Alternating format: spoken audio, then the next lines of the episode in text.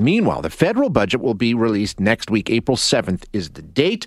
Uh, a newly released Ipsos poll out this morning shows that defense spending uh, is a budget priority for only 11% of Canadians. Just 11%. Nonetheless, um, since the invasion of Ukraine by Russia, there has been a renewed focus on Canada's defense capabilities, spending, and promises to spend more from politicians, at least uh, the prime minister saying an increase uh, to 2% of GDP, which is the agreed upon NATO obligations. And we have some work to do to get that high. Now, it won't be cheap, but is it possible? Can it be done without completely derailing things? We're going to find out. We're going to chat now with Trevor Tombe. Trevor, of course, an associate professor at the Department of Economics at the University of Calgary.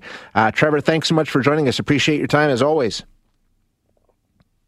Hang on a second. I need to push the button. I forgot to push the button. Hi, Trevor. I apologize. How are you?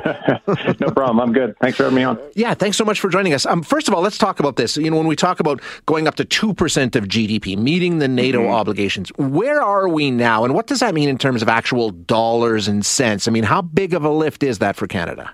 Great question. So it looks like for this past year, 2021, Canada spent about 1.4% of its GDP on the military. Just in raw dollars, that's about $34 billion for that year. And that is up from about the 1% level of GDP that we were at in 2014. Okay. And uh, so all NATO members have committed to that 2% target. And when the prime minister was at the, the leaders meeting, I guess a week or two ago, they recommitted to it. And so I do expect to see something in the budget.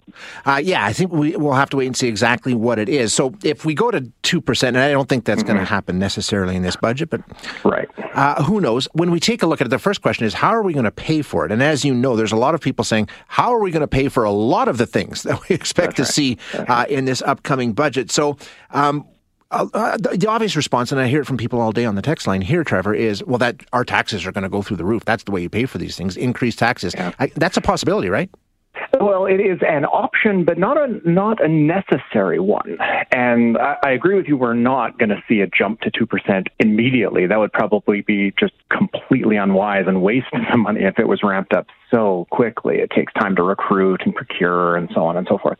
But if we gradually increased up to two, and reach it, say, by 2028, which is where the Senate of Canada had a, a recent report recommending that be the target. So we'd bump it up by about 0.1% per year for the next few years. Okay. You could make room for that with lower spending growth elsewhere. So you could grow federal program spending, excluding the boosted military spending, still by nearly 2% a year each year. So that's a slower pace of growth than the government is currently planning but that would accumulate over time and create the necessary room. Uh, taxes, you could do it um, if that was the preferred route, and it would be equivalent to about a, a one and a half to two percent increase in the GST, gradually phased in over time, if that was the route that uh, one wanted to go. So, slowing down a bit on spending, uh, how much of an impact would that have on some of the programs? Do you think that we've seen promised in terms of this is going to be spent on this, that, and the other thing? How much of a scale back are you talking about here? Like noticeable? Yeah. So this would be a scale back of maybe about a 1% per year slowdown in, in what is planned for growth.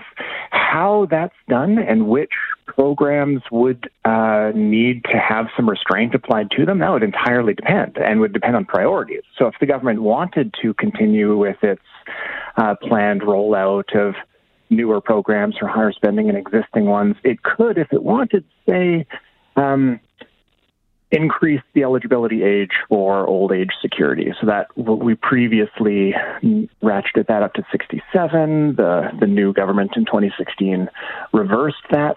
That alone, moving from 65 to 67, starting next year, would basically cover about half of the military spending increase.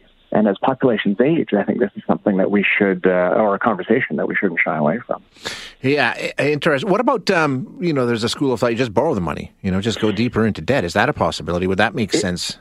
Yeah. Uh, well, I'm personally not uh, a fan of that, but uh, the arithmetic is pretty clear. You could do it. It's a feasible option if the government wanted to do it. Yeah. So uh, we look at public finances as economists generally to evaluate sustainability by seeing whether the debt to GDP ratio is falling or not. And the federal debt to GDP, at least in their most recent uh, fiscal update, was falling gradually over time. So they have room to increase spending by approximately 1% of GDP and still not increase unsustainably that net debt to GDP ratio. Uh, so that comes with risks. I'm not sure it's uh, wise, but it's absolutely an option and probably one we would use in the short term. So, Trevor, when we take a look at this, I mean, so there's a, multitude of ways they can do this, uh, all mm-hmm. kinds of different ways to get this accomplished. Um, I, I, thought this would be a window to sort of do this. I, I was kind of surprised to hear only 11% of Canadians are all that interested in seeing defense spending go up to that 2%. Does that surprise you as well? It seemed like, you know, there was some momentum there, and that's why the government was willing to take this step. Well, it's been a long time since we've had defense spending at that level. We've kind of fluctuated between 1 and 1.5% for the past quarter century. So it's really not a conversation that we've really had uh, with Canadians or with the federal government. And so it might take time uh, to lay out what the options are, what the pros and cons are, what that additional spending would actually mean mm-hmm. concretely in, in terms of the military. And so I would I would suspect that as we start to seriously have this conversation, uh, that these numbers will change in terms of public support. And the anticipation is we will get more clarity next week. I mean, that it will be in the budget in some capacity. We may not get the final numbers, but it will be uh, something that we're talking about, which, like you say, we haven't typically done before. Mm-hmm. I think no question we're going to get something in the budget. How clear of a commitment it is is yet to be determined, but country after country after country in NATO, from Germany to Italy to Spain to Denmark, Netherlands, Poland, they're all ratcheting up their, their military spending commitments. And Canada only um, uh, only a week or two ago at the NATO heads of state and government meeting did agree yeah. to accelerate efforts to reach that two percent goal. So I think we'll see something, if only just a if only just a, a nod towards right. moving in that direction. Okay, excellent, Trevor. Thank you so much for your time. I appreciate you joining us. You bet. My pleasure. That is Trevor Tombe, who is an associate professor in the Department of Economics at University of Calgary. And yeah, we'll have to wait and see exactly what um, what the situation is